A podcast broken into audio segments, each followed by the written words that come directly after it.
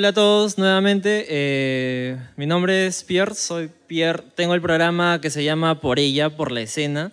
es un programa dedicado a entrevistar personas que de alguna manera apoyan el talento nacional, el rock nacional en cualquiera de, de, sus ramas, no necesariamente artistas, sino estamos hablando de escritores, generadores de contenidos, sonidistas.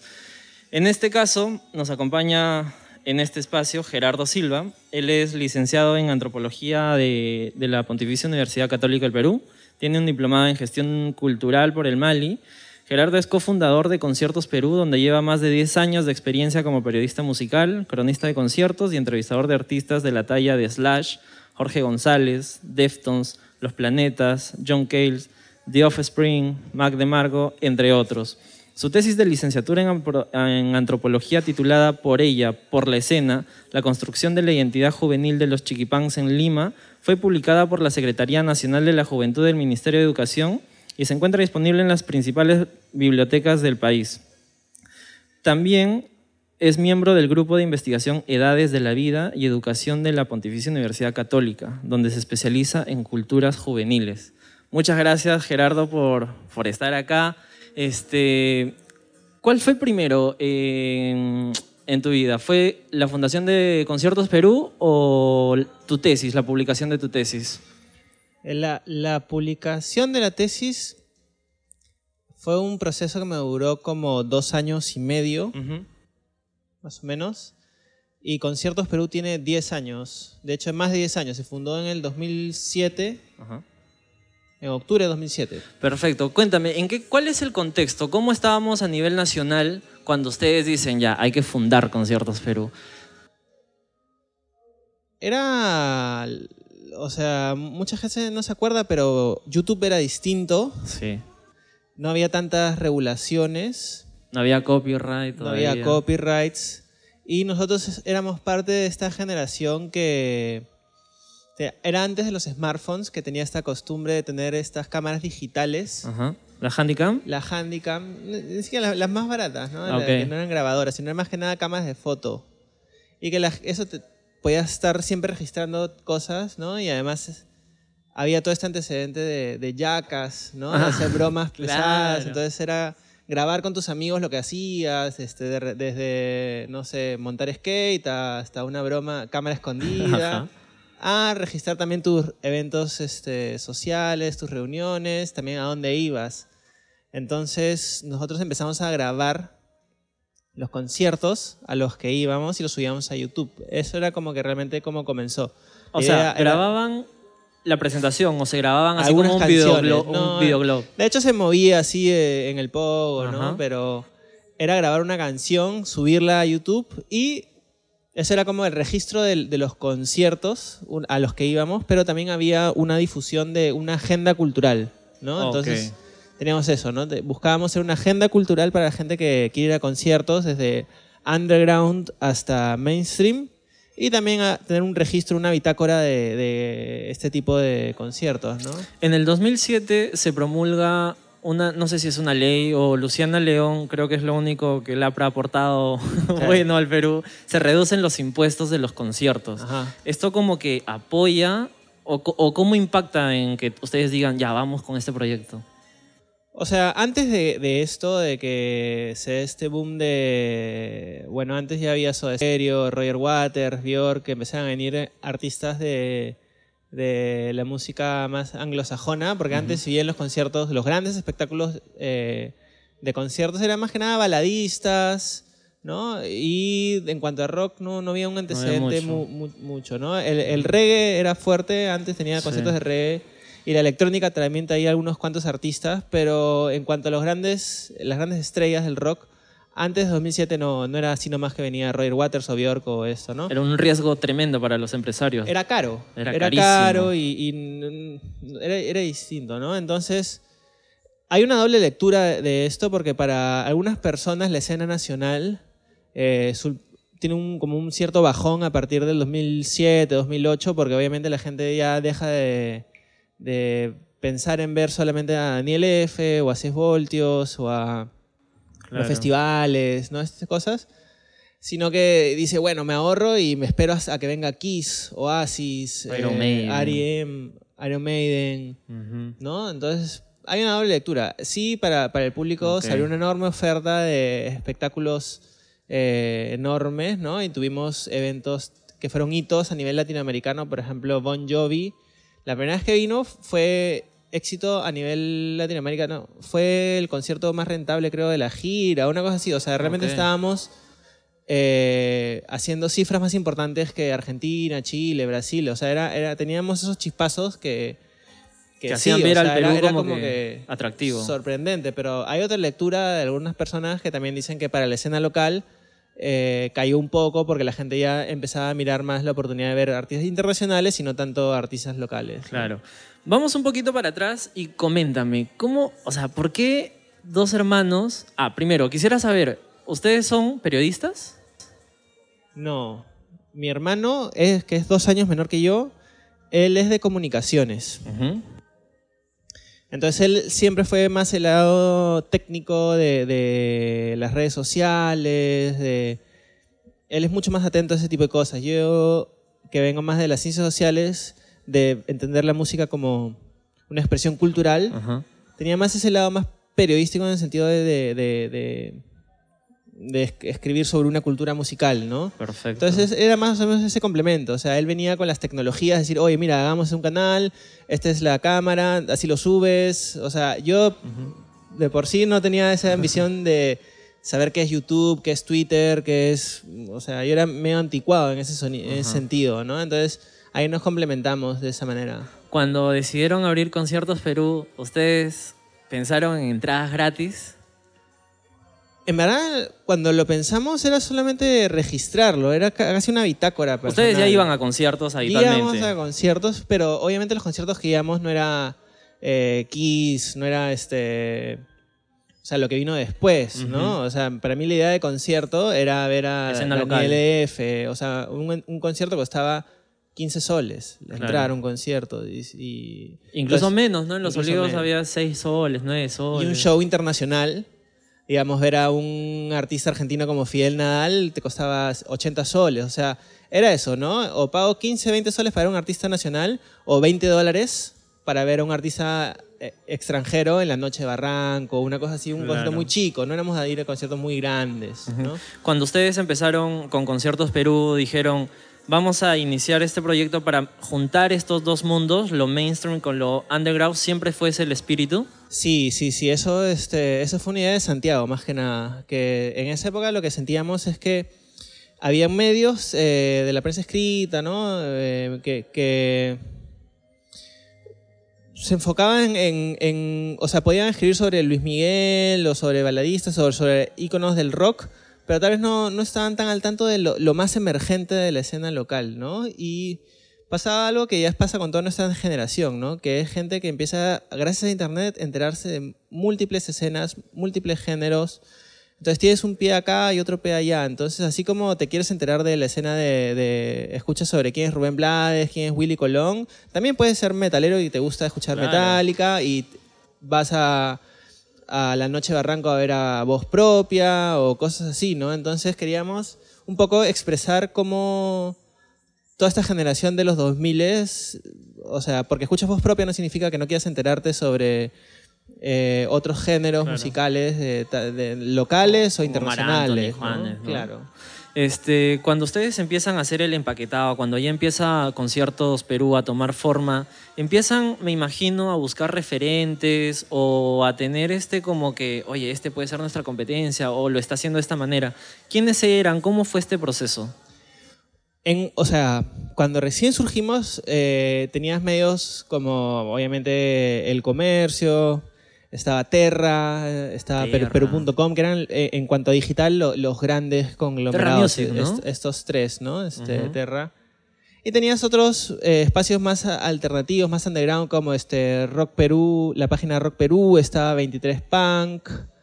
Había ciertos espacios donde se mezclaba ya más la escena underground. Entonces, un poco lo que nosotros quisimos hacer era publicar desde Mark Anthony o Luis, Luis Miguel a algo underground que estaba pasando en el Centro Cultural de España o cosas así. Entonces, sí, veíamos a esos como los que eran los medios, pero después como parte de nuestra generación ya surgieron otros medios muy digitales como los que mencionaba, ¿no? 23 Punk, Audiofobia, Henry Spencer también es parte de nuestra generación, con él compartíamos mucho al principio, y era esos ejemplos, ¿no? De gente que con una camarita ya tienes tu canal de televisión, ya eres CNN, ya eres un medio, un medio de comunicación. Entonces era eso, nomás una camarita, una laptop y ya estás, una conexión a internet. Sí, y prueba de eso hay, este en el canal de Henry Spencer un video donde ustedes están haciéndole una entrevista, no me acuerdo a quién, pero él les hace la entrevista a ustedes mientras esperaban sí, ahí y se veía pues que o sea que tenían en verdad un el equipo no es fenomenal. Es precario, ¿no? Es súper precario como casi todos empiezan. Claro. Este ¿Qué otros proyectos tenías a la par en Conciertos Perú? ¿O siempre fue que te dedicaste solo a Conciertos Perú? O sea, Conciertos Perú comenzó cuando eh, yo justo acababa de ingresar a la universidad y mi hermano estaba acabando el colegio. Era, es más, Conciertos Perú fue el, trabajo de exposición de quinto secundaria del curso de computación de Santiago, una cosa así. O sea, así comenzó. Entonces ya yo tenía esta idea de, bueno, como todos, pues, ¿no? Cuando recién acabas el colegio y tienes tu pasión por la música, pero por otro lado dices, bueno, tengo que hacer algo serio, ¿no? O sea, tengo que estudiar una carrera, una cosa así, ¿no? Entonces dije, bueno, a mí me gustan las ciencias sociales, me gusta la historia. Yo dije, bueno, voy a estudiar antropología, sin la idea de combinar mi carrera eh, académica con la música entonces, ¿no? Yo pensé que podía terminar escribiendo sobre comunidades campesinas o cuestiones políticas, ese tipo de cosas, ¿no? Pero conforme fue, fui estudiando eh, mi carrera, un pie en eso y otro pie en, en, Conciertos Perú que iba creciendo en paralelo, se me ocurrió que las cosas, o sea, coincidían, ¿no? Sí, o sea, algo tan como simplemente la costumbre de escribir noticias, notas periodísticas de, pequeños artículos, eso ya me daba eh, una facilidad a la hora de redactar, por ejemplo, en la universidad. ¿no? Yo me acuerdo cuando yo estudiaba en, la universidad y había que dar un examen, yo escribía muy rápido porque ya tenía la costumbre de mis ideas ordenarlas rápidamente. Mira, esta es la idea, estos son tres argumentos, esta es la conclusión y como ¡pum! ¿no? Entonces eso se fue complementando esto de el periodismo musical con la investigación eh, de las ciencias sociales, ¿no?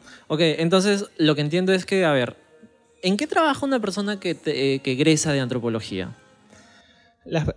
el antropólogo es un investigador social que lo que hace es recoger información eh, tradicionalmente, o sea, históricamente, de culturas, por así llamarlas, primitivas o no occidentales, no tradicionales, ¿no? Hoy en día es, es distinto. Hoy en día eh, lo que tradicionalmente la sociología se encargaba de las sociedades urbanas y la antropología sobre las sociedades campesinas o indígenas, hoy en día es distinto. Pero hay un poco esta idea de, comunicar eh, el lenguaje de cierta comunidad, cierto grupo social y, expresarlo de una manera entendible por, ah, hacia un auditorio, ¿no? Entonces, eso puede ser desde un estudio de mercado de, qué es lo que le gusta a las chicas de 18 años que viven en Lima Norte y cómo son sus perspectivas sobre la vida, ese tipo de cosas, hasta por qué es que una comunidad campesina de tal lugar está en contra de una minera, ¿no? O sea... Ah, es un poco entender ese tipo de cosas, ¿no? O sea, tanto a nivel rural como también urbano, ¿no? Ok, ahora, ahora como que sí, sí, sí me hace sentido, porque cuando tú fundaste con tu hermano Conciertos Perú, me comentas que ibas a los conciertos y tú veías esa necesidad tal vez de, explicar de alguna forma el comportamiento que habían en estos, en estos mm. conciertos. También era por una cuestión de edad, ¿no? Porque como parte de estos fenómenos este, musicales que competen a un público principalmente juvenil, es también esta idea de que cuando uno siente joven, siente que tiene su mundo de jóvenes, ¿no? Su mundo desconocido que sucede en la noche, en locales donde el mundo exterior no se entera de estas cosas, porque muchas veces son underground, ¿no? Son cosas así, este, caletas, ¿no? Entonces era también esa sensación de nadie se entera de que esto está pasando, ¿no? O aún es desconocido, ¿no? Porque finalmente el rock o, o la música el rock nacional igual es un género súper pequeño cuando lo piensas en las proporciones de lo que escuchan los peruanos, que es la cumbia, las baladas, el folclore, ¿no? Entonces, en esos términos todavía son escenas súper pequeñas, ¿no? O sea, puedes tener conciertos... ocupa el quinto puesto, me parece, con un 4% de penetración. Claro, y vas a conciertos que al final son 20 personas, 30 personas y te da sensación, esto es algo desconocido, algo caleta, algo que la gente allá afuera no se entera, ¿no? Entonces, eso por un lado, ¿no? De, no por eso va a ser menos interesante, menos eh, atractivo musicalmente, pero hay esa sensación, de querer difundir esto que todavía está como que emergiendo, surgiendo, con algunas escenas, ¿no? Porque también hay otras escenas que son enormes y llenan estadios, como decir este Bon Jovi, no, no es una algo caleta, no, para nada, ¿no? Cuando ustedes empiezan, empiezan a ver, me imagino, herramientas, ¿no? Dicen, ya tenemos YouTube, tenemos Blogspot, tenemos... ¿Había redes sociales para ese entonces? Sí, estaba comenzando YouTube. Mucha gente entraba por Google. La gente antes googleaba más. o sea, al día siguiente del, del concierto de Metallica, la gente googleaba Metallica, 13 de agosto. Ahora ya es más como te sale tu algoritmo. Facebook te dice que, que ya. quieres? pero antes la gente googleaba más y entraba. Todavía mucha gente entra por, por Google, pero me acuerdo que antes eh, Google era. Ustedes empiezan ya pasando de los videos a escribir. ¿En qué, ¿Con qué herramienta? ¿Con Blogspot, me parece? Lo primero fue Blogspot y de ahí ya este, compramos un dominio propio y ya fuimos. Este, porque antes éramos conciertosperú.blogspot creo, ¿no? ¿Cuál, fue, ¿Cuál fue la crónica del, del, concierto que, que, les que les hizo pensar, oye, ¿qué, ¿qué, está pasando acá? Mira cuántos lectores tenemos. Eh, la de Soda Stereo.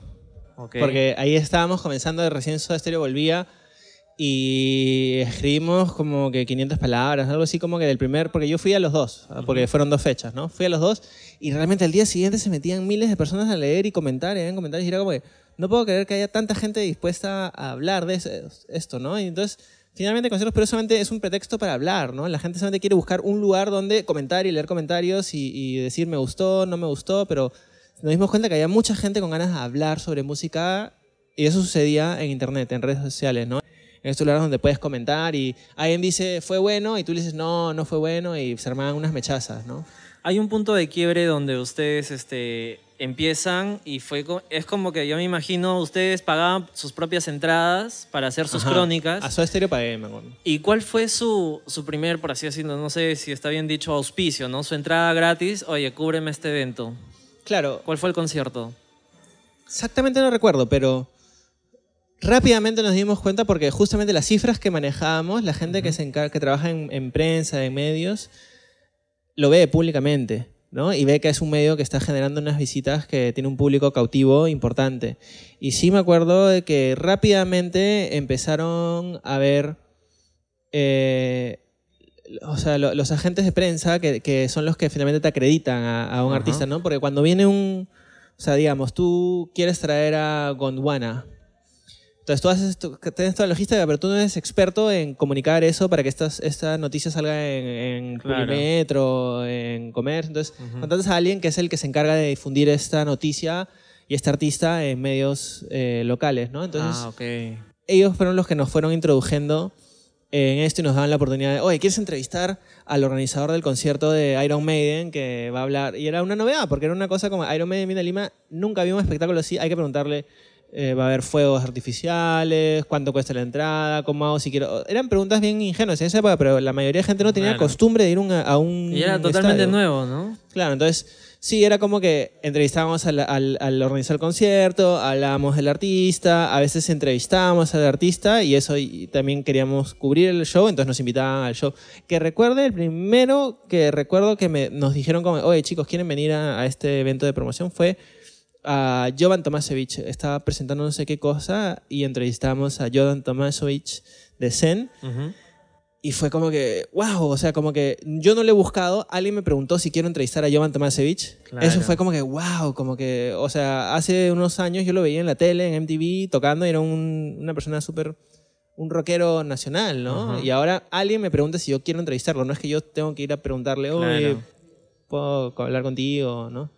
Me, me, parece fabuloso este, este comentario porque generalmente entre el artista, no sé, creo que en otros países se ve más esta diferencia, ¿no? El artista está como que detrás del escenario nunca lo vas a poder tocar, mm. pero creo que en el Perú se maneja un poco distinto eso, o sea, el artista local al menos sí es accesible y por ahí como que no sé si eso confabuló para que te inviten. O sea, sí es verdad como dices, o sea, cualquier persona peruana se, cruza a Salim Vera caminando por, por Miraflores, ¿no? O sea, sí, o lo puedes ver cada fin de semana en la noche de Barranco en un festival eh, en, Lima o en cualquier ciudad del Perú. Pero también pasó con los artistas eh, internacionales. ¿ah? Eh, nos dieron rápidamente, es que en, cuanto a digital, nosotros siempre fuimos muy, muy fuertes en cuanto a visitas y alcance. Entonces nos daban la oportunidad de entrevistar a artistas internacionales porque realmente si salía una entrevista a nivel digital en, YouTube, nosotros teníamos cifras importantes, ¿no? Ah, y además porque los medios tradicionales, aunque no lo creas, no le daban tanta bola a, artistas internacionales en esa época. Entonces si venía Falls o, un artista anglosajón, pero de una escena underground, no es que era primera plana de, una, de un periódico, o sea, era un artista underground que igual dentro de, lo que un medio tradicional tiene para cubrir dentro del espectáculo, de la música, no es lo más atractivo, ¿no? O sea, tiene otras cosas que hacer como, no sé, pues que, que Susi Díaz está inaugurando un local y se peleó con tal persona, ¿no? O sea, dentro del mundo del espectáculo hay otras noticias más importantes que cubrir que un artista shoegaze de Escocia que va a tocar en la noche Barranco para 50 personas. Exacto. o sea. Eso que mencionas a Falls, Falls fue, este, estuvo en el Lula Palusa el año pasado, ¿no? De, de Chile. Y vino acá, pues, ¿no? Le abrió a Rejo Chili Peppers cuando tocaron en el Estadio Nacional. Y era como que la gente fue por ver a Rejo Chili Peppers y se, se dieron de cara con un show que fue Falls, que era como, ¿qué es esta música rara, pues, no?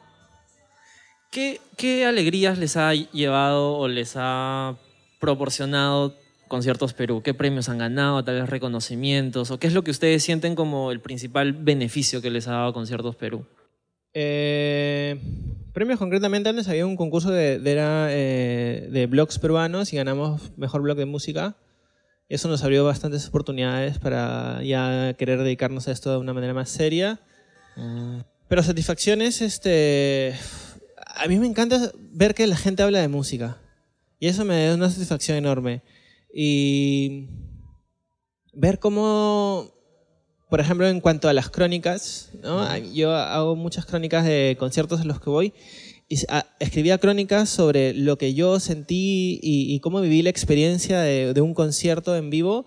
Y al día siguiente, después de escribir eso y verlo, publicarlo, al día siguiente que todo el mundo quiere hablar sobre qué fue el concierto de Korn o qué fue el concierto de cualquier artista, encontrarme ese, ese, ese espacio de miles de personas comentando qué le gustó, qué no le gustó, qué estuvo bueno, qué canción faltó.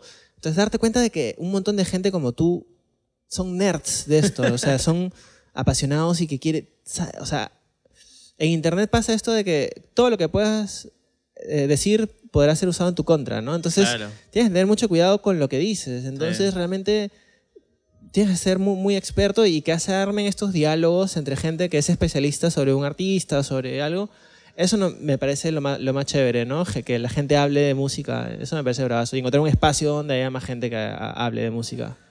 Sí, a mí también me da, me da esa sensación. Yo cuando he leído algunas crónicas tuyas de los conciertos a los que yo asistí, decía, oye, en verdad, en verdad... Y no es que te dedicas solamente a primero salió, tocó esta canción, luego tocó esta canción y luego tocó esta, sino que tú comentas lo que sentías en esa canción y pasó esto automáticamente, la gente se, se envolvió en un poco tremendo y uno dice, puta, sí, yo lo he sentido así. Este artículo me representa. Eso lo he sentido varias veces. Hablando del eslogan de, Conciertos Perú, la mejor agenda de conciertos del Perú, me parece que ya les quedó un poquito chico. El, sí. ahora ya son mucho más. Es increíble, porque realmente hace 10 años sí sentíamos que estaba toda la, la, escena musical estaba puesta en tantos conciertos que los podías contar con los dedos.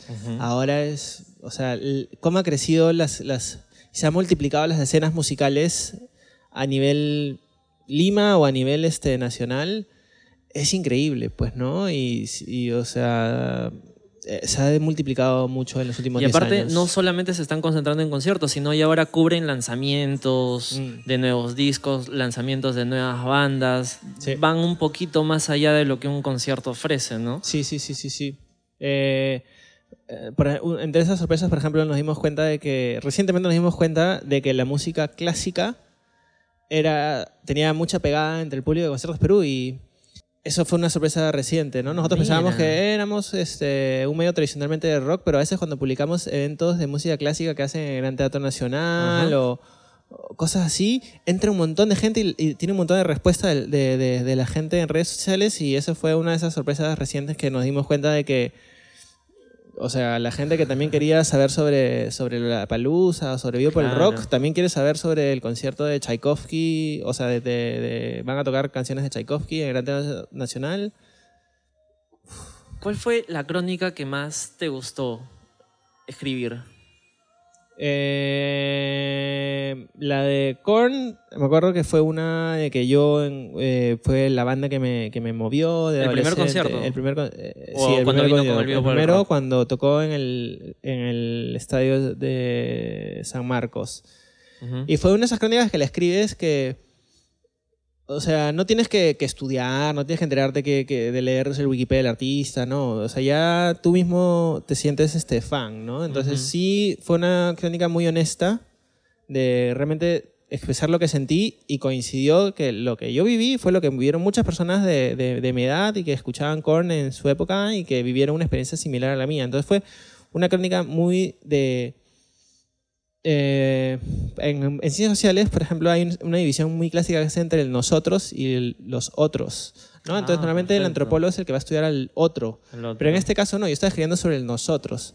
Y por citar un caso de opuesto, que es escribir sobre los otros, cuando vino Big Bang, el grupo de K-pop, cuando vino, hubo un boom del de, K-pop que además vinieron muchos artistas de K-pop al Perú. El primero de estos fue JYJ, eh, que tocó en, el, en, en, la explanada del Monumental, si no me equivoco. Fueron como 7.000 personas, las entradas estaban desde 800 soles, o sea, de la nada te enteras de que un grupo de Corea mete 7.000 personas. Y a 800 lucas la entrada. Y a 800, o sea, era como decir, este es un Roger Waters que no conozco, ¿no? De otro género musical. Y esa fue una crónica que sí eh, involucró que estudiara mucho y, que me preparase para entender una escena musical que me era ajena, pero que sentía que había algo que contar ahí, había algo, estaba pasando algo interesante que tal vez otros medios eh, no le prestaban atención porque justamente pensaban, ah, esta es música para niñas, esta es música para gente tonta, que manipulada, de que mañana cambian de, artistas favoritos, o sea, se les desprestigiaba mucho, ¿no? Entonces, esa fue una crónica que, por el contrario, sí sentí que era yo escribiendo sobre un otro al que trataba de conocer y me esforcé mucho por, por conocerlo y, le presté la atención y el respeto que se merecía. Y al día siguiente, cuando la publicamos, el público respondió enormemente, ¿no? Se me un montón de gente, miles de comentarios y era como que... ¿Era hate o era...? No, era justamente chicas diciendo gracias por tomarte la molestia de, tratarnos con el respeto que nos merecemos y de enterarte sobre este artista y escribir sobre este artista con el respeto que se merece, ¿no? Perfecto. Eh, yo me imagino que después de Conciertos Perú se abrió como que el interés y otros, otras personas dijeron, Oye, mira, este chico hace, ¿por qué yo no hago lo mismo? ¿Ustedes a qué, no sé si tal vez medio también digital consideran competencia o, o sienten que todavía no hay competencia por ustedes? O sea, siempre ha habido competencia, pero yo no sé si llamarlo competencia porque tampoco es que sea una, una, industria así este voraz, donde uno busca ser el líder y es la competencia entre Coca-Cola y Pepsi, ¿no? O sea, eso no es... claro. No, no, porque también nuestra industria es distinta, ¿no? O sea, no es que sea una industria como uno pensaría que es la industria en Estados Unidos, ¿no? Donde los medios compiten por la primicia de quién tiene al artista que tiene la portada de la revista, ¿no? No es tanto eso. Todavía no tenemos la, madurez de otros países es distinto. Y este. A lo largo de estos 10 años, también gran parte de, la razón por la que Conciertos Perú se ha mantenido existido es porque por muchos años fue dos chivolos en una laptop con una cámara y que era un hobby. Entonces realmente hubo... He visto varios intentos de, de gente querer hacer una revista de música o un medio de música pero desde la visión de, de hacerlo un, trabajo rentable y es bien difícil, ¿no? Es bien difícil. Entonces es gente que dice, bueno, yo quiero escribir, quiero hacer entrevistas y te mandas, gastas tu tiempo, gastas tus recursos, gastas infraestructura y pasan seis meses, un año y no ves que entra dinero y dices, bueno, voy a tener que buscarme un trabajo de oficina tradicional porque es difícil, ¿no? Entonces, en ese sentido, es complicado. Nosotros tampoco es una industria donde se, uno se llene de dinero, eh, como todos en la música, con ser sostenible ya estás satisfecho, dices como que bien, seguimos adelante, ¿no? Exacto. Y hay mucho trabajo colaborativo. ¿No? De eso precisamente te iba a comentar ahora o te iba a preguntar. Este, ustedes cuando empiezan, me dices, efectivamente empiezan dos nerds ahí con su cámara y su computadora. Ahora, ¿cuántos son? ¿Cuántos conforman el equipo? Mira, escribiendo, o sea, escribiendo. ¿Y quiénes son? Cronistas de conciertos. Eh, tenemos gente porque ya hace tiempo ya nosotros se nos fue las ganas de seguir entrando a conciertos, escribir cosas, porque también se desgasta, pues, ¿no? También pasan los años ya. Y además también porque ya este, tal vez nos invitaban a nosotros, ya teníamos entradas extras, ya no es como que o entro a hacerme del fotógrafo, porque no soy fotógrafo, pero voy a champear ahí a ver qué me sale, porque es la única forma de entrar al concierto, ya no es tanto eso, ¿no? Entonces ya este, el, fotógrafo, el redactor que entra a cubrir un concierto es alguien este, más especializado, ¿no? Entonces dentro de, por ejemplo, los cronistas tenemos a Luis Francisco Palomino, que hizo la, biografía de Salim, Vera. Eh, Nicolás del Castillo de Millones de Colores también es un cronista, ah, él, hace, crónicas para conciertos. Eh, eh, Paulo de Procrastinación 1 y 0 también hace crónicas para conciertos. Eh, fotógrafos tenemos a Lucas Isaac, que es este, ha sido fotógrafo de los Rolling Stones, es un, fotógrafo súper especializado. Está Francisco Medina también, que también colabora con. Ah, Francisco Medina colabora con nosotros. Eh, Samuel Girón, que es súper metido en todo lo que es punk, ¿no? Entonces, tenemos un, equipo de nombres. Estoy mencionándote algunos nombres, pero somos como 20, 30 personas que estamos cubriendo por, entre los que quieren ir a punk, los que son metal, los que son este el, eh, rock latinoamericano, electro, electro salsa.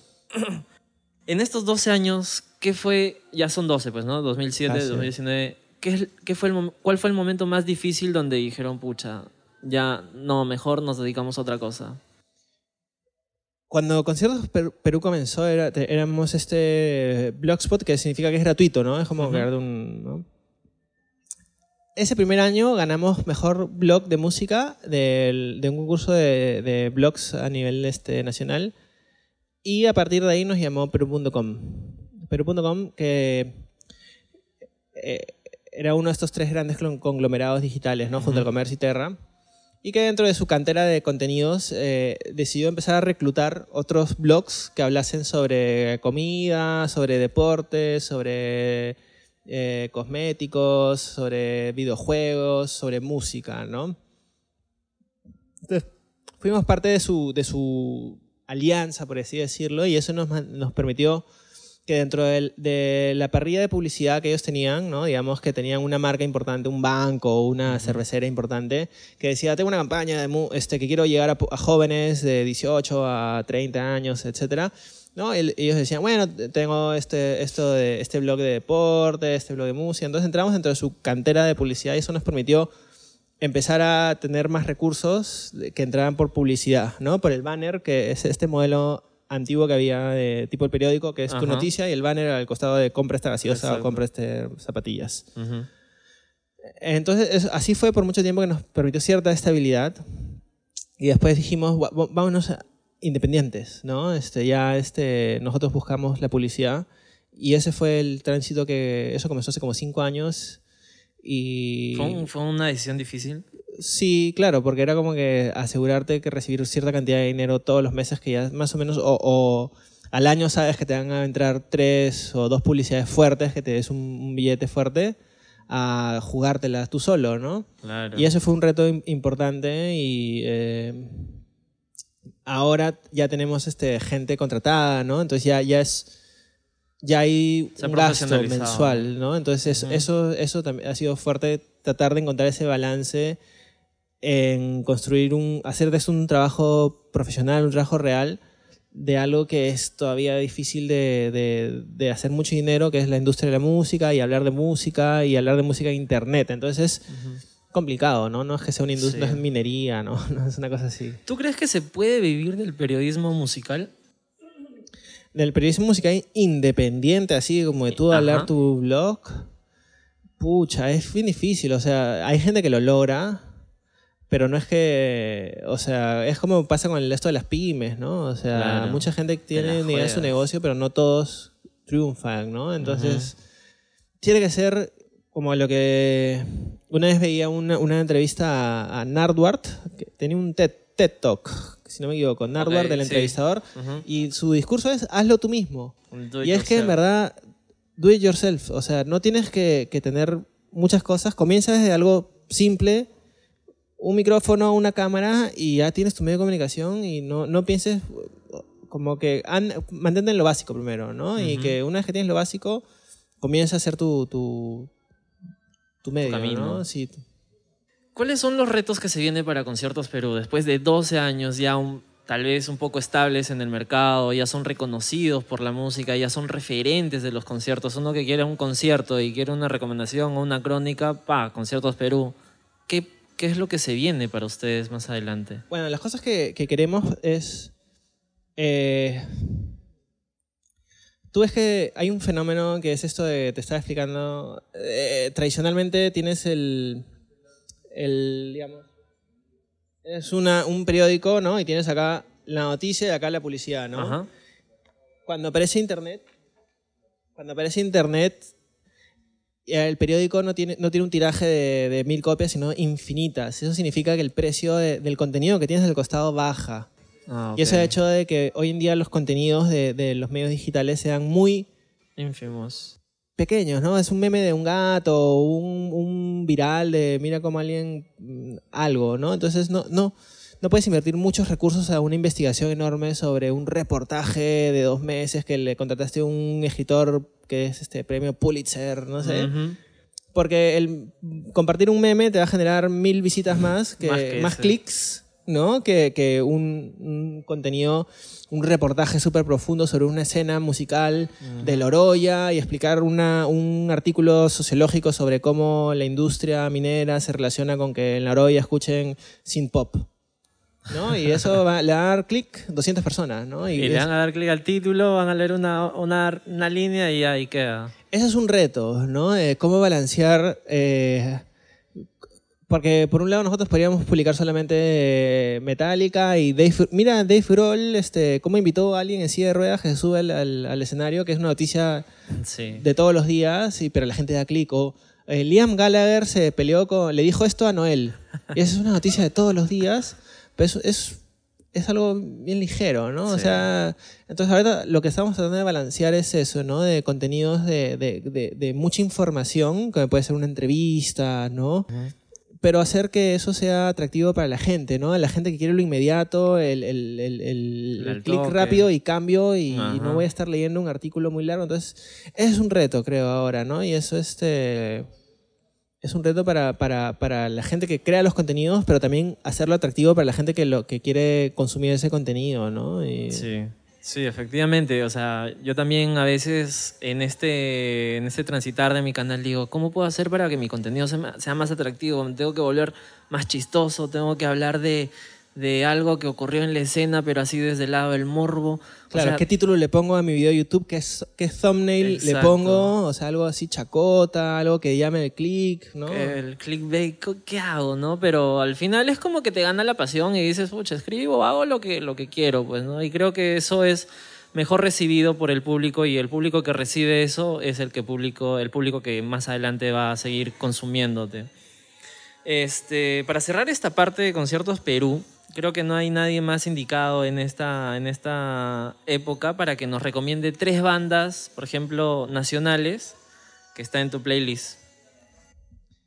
Mira, ahorita, ahorita, y, ya he hablado de esta banda antes porque hace poco tuvimos el aniversario de Conciertos Perú y los invitamos a tocar, que es Suerte Campeón. Y cuando lo invitamos a tocar, yo, yo sabía que eran como que eran, estaban en hype, que eran, eran, unos, eran chéveres, pero hace poco los he vuelto a reescuchar porque publicaron su, su álbum eh, hace poquito y me parecen increíbles porque realmente siento que capturan la emoción de mucha gente que ahorita tiene 15 años, 18 años y cómo, cómo, cuál es la perspectiva de un joven de Lima que ahorita tiene 15, 18 años. Está ahí, ¿no? Y creo que el rock tiene mucho ese espíritu, ¿no? De, de, de, siempre hay que estar atento a qué es lo que escucha ahorita la gente que tiene 15 años, 16 años. Ahí está, ¿no? Eh, Suerte Campeón sería una de esas artistas eh, que, me, que me gusta mucho. Dos más. Janis, la otra vez tuvimos a Janis eh, en Conciertos Perú entrevistándola y me sorprendió. Me, encantó porque ella habla en, eh, en, inglés, rapea en inglés, o sea, es okay. muy, muy interesante. Janis a mí este, me, me sorprendió bastante. Y un tercero. Mira, ahorita se viene a la mente, no es nuevo, pero me acabo de acordar que va a tocar en el, en, en Monterrico un concierto gratis en ah, por donde era el Hensley, no sé cómo se llama, se llama Drone, creo, el nuevo local, que se llama Reino Ermitaño. Es un grupo de, de stoner rock, así tipo Black Sabbath, ah, eh, peruano, que es increíble. Ya van por su quinto álbum, creo. Pero es una experiencia, o sea, si tú quieres ver una banda que toca fuerte, toca pesado, en vivo y que los patas que tocan te quedas así mirándolos porque son unos personajes increíbles con sus pelos largos, así. Reiner Ermitaño, o sea, es una experiencia, este, o sea, si eres, de la gente que te gusta el stoner, tipo el aire de Dios, esa onda, o te gusta Black Sabbath, esa onda. Metal pesado. Lento, pesado, sí. Bravazo. Este, ah, me olvidaba de una dos bandas de mujeres. Eh, bueno, mencioné a Janis. Eh, está. Quiero o sea, podría mencionar a Galabrie, que es un ejemplo de, algo que está, está surgiendo ahorita. Que de verdad ella está abriéndose un camino de, lo que es como que el pop, ¿no? El pop en inglés. Eh, ¿Qué otra banda de mujer? O sea, tampoco quiero mencionar a Lala porque ya todo el mundo, o sea, todo mundo sabe quién es Lala. Ah, Nuria Saba. Nuria Saba acaba de sacar su disco, creo, Niña Ojos Púrpura, creo que se llama. Ah, algo que dale una oportunidad en Spotify y escúchate su álbum. Va a haber, cada canción va a tener una cosita que te va a sorprender. o sea, dale, dale, una, dale una escucha. O sea, préstale media, media hora de atención y va a ser una experiencia. Nos va a convencer. Dale Spotify, ¿no? Nuria Saba. Mira, este, como te comenté, yo quería hablar de dos temas. Ya tocamos el primer tema, que es Conciertos Perú. Mm, me parece este, muy chévere todo lo que tú has iniciado. En un momento yo cuando empezaba también a ir a los conciertos, dije, voy a hacer un espacio donde hable de conciertos. Y empiezo a googlear, ¿no? Ya existía Conciertos Perú. Y vi la, la propuesta y dije, oye, qué chévere. O sea, no, ya está, hay que, hay que darle otro ángulo. Entonces por eso luego nació Perón de Rojo, mis entrevistas y todo, pero Conciertos Perú fue como que la, no voy a decir la inspiración, pero sí fue como que el medio que dijo, oye, hay gente que sí lo hace, y hay gente que, que pucha, es apasionada y tú lees los artículos, o sea, desde antes y hasta ahora mantienen la misma pasión. Entonces como que fue un buen gancho como para decir, oye, sí, hagámoslo, o sea, lo peor que puedes perder es no intentarlo y perderte de tantas experiencias. en vez de postearlo en tu muro de, Facebook personal, hazlo un artículo y postealo a ver qué, la gente no. Y sale. El otro tema que quería conversar contigo es este el libro que, en verdad es una tesis que tú escribiste para tu licenciatura en antropología, que se llama Por ella, por la escena, la construcción de la identidad juvenil de los chiquipanks en Lima.